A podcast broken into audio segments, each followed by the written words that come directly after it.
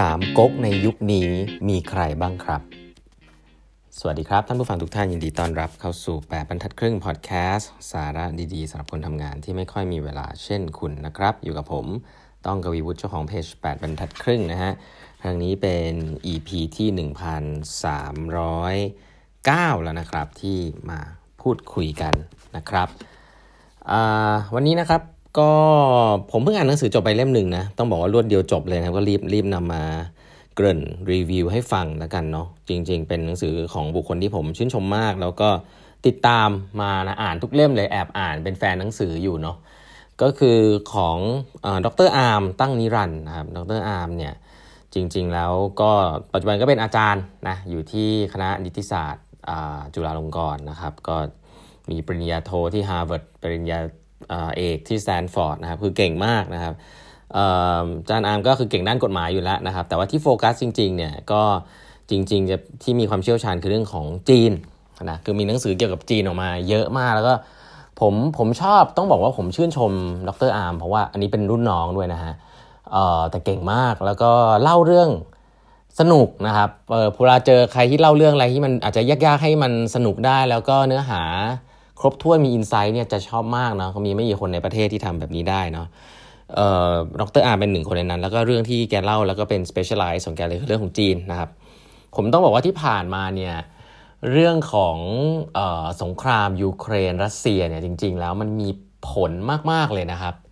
มันมีผลแล้วมันมีเบื้องลึกเบื้องหลังอีกเยอะมากเลย ที่มันเกี่ยวกับสหรัฐอเมริกาแล้วก็จีนนะครับ ซึ่งก็ต้องบอกว่าผมเองก็ไม่ได้มีเวลาเยอะนะมานั่งอ่านข่าวหรือดูอะไรเนาะ ก็อ่านชนะเอ็นเกมเล่มเดียวต้องบอกเลยนะฮะว่าเออเก็ตขึ้นเยอะเลยนะครับ พูดกับคนอื่นรู้เรื่องแน่นอนอะก็เอาเอาเอาบทเอาบางบทบางตอนมาเล่าให้ฟังแล้วกันเนาะสำหรับคนที่สนใจเรื่องประเทศจีนเรื่องการเขาเรียกว่าอะไรอะประเทศจีนเป็นหลักเนาะแล้วก็คนดินามิกระหว่างจีนที่จะขึ้นมาพังงาดได้หรือไม่เนี่ยกับสหรัฐอเมริกาแล้วก็เกี่ยวอะไรกับรัสเซียนะครับเเล่มนี้จริงๆเนี่ยมันพูดถึงเรื่องสามก๊กนะ คือ3ก๊กเนี่ยก็คือถ้าเป็นเมื่อก่อนเนี่ยก็จะมีก๊กของเล่าปีซุนกัวแล้วก็โจโฉใช่ไหมครับใครที่อ่าน3ก๊กก็จะรู้ว่ามี3ก๊กนะเเขาก็เทียบนะเปรียบเทียบ3ก๊กในเมืองในในยุคใหม่เนี่ยก็คือจีนสหรัฐแล้วก็รัสเซียนะครับมันเหมือนกันยังไงนะมันเหมือนกันยังไงที่น่าสนใจคือมันเหมือนกันข้อแรกสุดเนี่ยคือหลายท่านจะทราบนะสามก๊กในยุคเก่าเนี่ยไม่ได้แบบพูดว่าสามก๊กก็จริงแต่แต่ละก๊กนี่ไม่ได้ใหญ่เท่ากันนะเราจะรู้ว่าก๊กที่ใหญ่ที่สุด ก็คือก๊กของโจโฉนะครับของโจโฉซึ่งก็เปรียบเทียบได้กับสหรัฐอเมริกาเนาะที่ใหญ่ที่สุดจริงๆ ต้องยอมรับนะรัสเซียกับจีนเนี่ยก็ไม่มีใครบอกครับเพราะตัวเองเป็นเบอร์หนึ่งเนาะเบอร์สองกับเบอร์สามนะฮะเพราะนั้นมีก๊กที่ใหญ่สุด แล้วก็มีอำนาจเยอะที่สุดนะครับแข็งแรงที่สุด ก็คือก๊กของโจโฉซึ่งก็มองว่าเป็นสหรัฐอเมริกานะครับถัดไปเบอร์สองนะฮะถ้าเป็นในยุคนั้นเนี่ยเบอร์สองเนี่ยยุค เขาก็จะเรียกว่าซุนกวนก็เป็นเป็นก๊กที่ใหญ่รองลงมานะครับ ก็เปรียบเทียบได้กับเมืองจีนนะครับก๊กเล็กนะครับ เมืองจีนเนี่ยจริง ๆ แล้วก๊กของซุนกวนเนี่ยเป็นก๊กที่มีความเศรษฐกิจเจริญรุ่งเรืองนะครับกำลังทหารก็อาจจะไม่ได้แข็งแรงมาก แต่ว่ามีความเจริญรุ่งเรืองเนาะก็เปรียบได้กับประเทศจีนนะครับที่ใหญ่เป็นอันดับ2นะครับแล้วก็เอ้ยเปรียบประเทศจีนใช่นะครับแล้วก๊กสุดท้ายเป็นก๊กของเล่าปีนะจริง ๆ เป็นก๊กที่แบบบู๊มาบู๊มากนะ เราจะเคยได้ยินคงเบ้งหรือว่าเล่าปีอะไรเงี้ยจริงเป็นก๊กขนาดเล็กนะครับ แต่ก็มีความบูอยู่ในตัวเยอะ รบเก่งมีขุนศึกเยอะนะครับ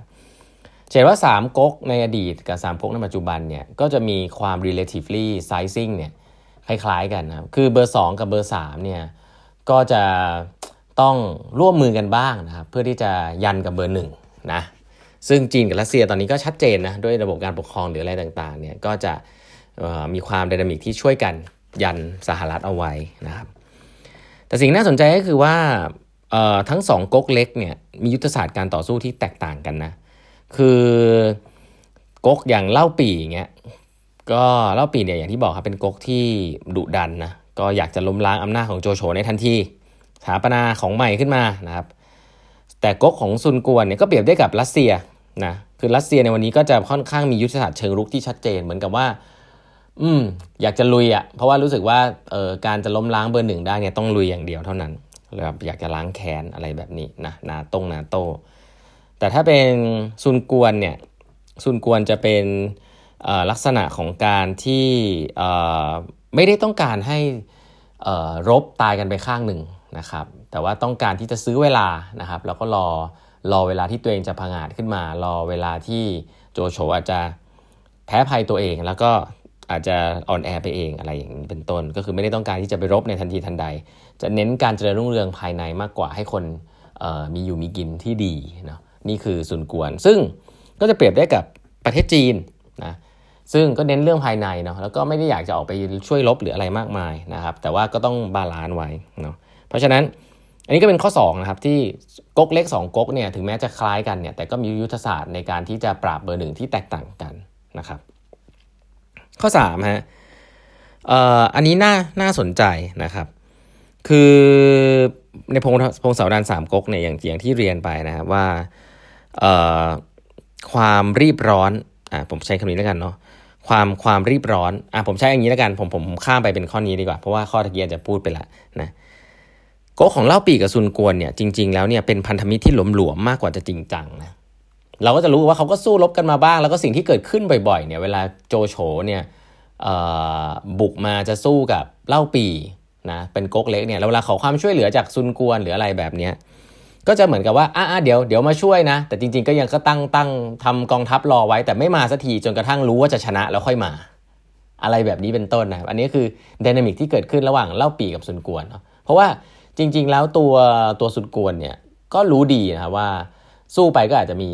ความลำบากเกิดขึ้นได้เนาะแล้วแซจี้จริงๆก็อยากจะรักษาความสงบภายใน ความจะรุ่งเรืองภายในมากกว่าที่จะไปต่อสู้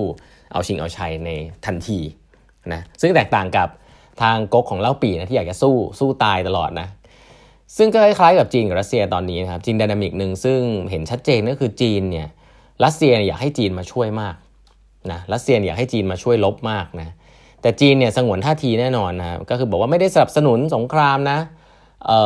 แต่ก็แล้วก็ไม่ได้ช่วยเหลือนะแต่ก็ไม่ได้พูดว่าจะออกมาประนามหรือความบาดแต่อย่างใดนะก็ยังทำการค้าขายอะไรกับรัสเซียอยู่เหมือนเดิมนะครับแล้วก็ไม่อยากจะรักษาเสียความสัมพันธ์ไปกับอเมริกาด้วยนะเพราะว่าจีนเองก็รู้ว่าตัวเองก็ต้องพึ่งพาอเมริกาพอสมควรนะค่าเงินดอลลาร์อะไรต่างๆนะครับแล้วก็ยังพึ่งพาเศรษฐกิจตะวันตกอยู่ เพื่อที่จะทำให้คนภายในเนี่ยอออยู่ดีกินดี เพราะฉะนั้นเนี่ยจะเห็นภาพว่า จริง ๆ แล้วแม้จะดูเหมือนกับว่าสองทั้งสองก๊กจีนรัสเซีย หรือว่าเล่าปีกับซุนกวนเนี่ยจะจะเหมือนกับเป็นเพื่อนกันแต่จริงก็ไม่ใช่นะก็คู่รักคู่แค้นเหมือนกันเพราะฉะนั้น dynamic แบบเนี้ยเป็น dynamic ที่น่าสนใจนะครับระหว่างจีนสหรัฐอเมริกาสหรัฐเบอร์หนึ่งมาแน่นอนนะแข็งแรงมาก แต่ทุกคนก็อยากจะโค่นล้มนะอาจจะคนหนึ่ง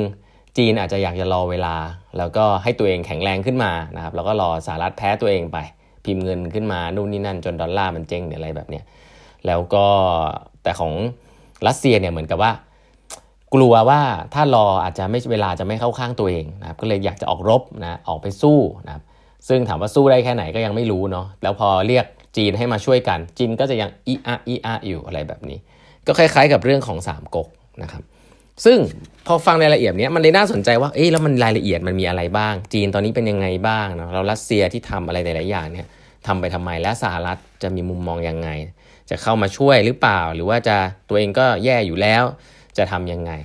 ก็เดี๋ยวผมจะขออนุญาตเล่าหนังสือเล่มนี้อีกสักเล็กน้อยแล้วกันเนาะคงไม่ได้เล่าทั้งเล่มเนาะแต่ว่าก็จะเอาเรื่องที่น่าสนใจมาเล่าให้ฟังแล้วกันในตอนต่อไปนะครับก็แนะนำนะ China End Game อย่าลืมไปซื้อกันนะฮะที่ร้านหนังสือนะครับของดรอาร์มนะฮะของสำนักพิมพ์ Book s c a p e นะครับโอเค แล้วพบกันใหม่วันพรุ่งนี้กับแปดบรรทัดครึ่งพอดแคสต์นะครับ สวัสดีครับ